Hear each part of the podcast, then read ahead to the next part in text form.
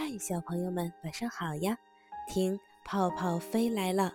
今天泡泡里的故事叫《离家的小狗》，一起听一听吧。某户人家养了一只小狗，有一天，小狗突然丢了，这户人家马上报了警。几天后，小狗被人送到警察局，警察立刻通知了这家人。在等待主人到来时，警察突然发现这只小狗不但没有欢喜的神情，反而悲伤的流泪。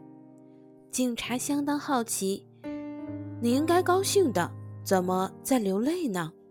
小狗回答：“警察先生啊，你有所不知，我我是离家出走的。”警察吃惊地问道：“你家主人虐待你吗？”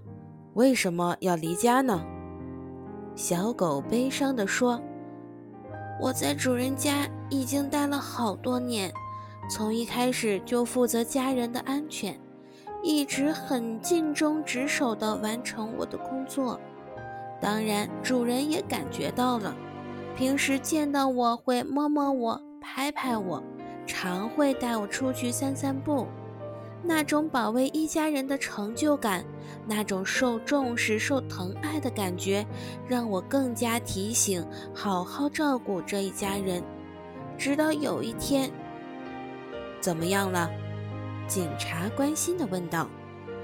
有一天，家里装上了防盗门，从此，从此我失业了，看门不再是我的职责，家人也不需要我保护了。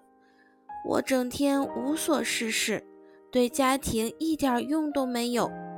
虽然主人还是一样的饲养我，但是我实在受不了这种受冷落的感觉啊，所以才会离家出走，宁愿过流浪的日子。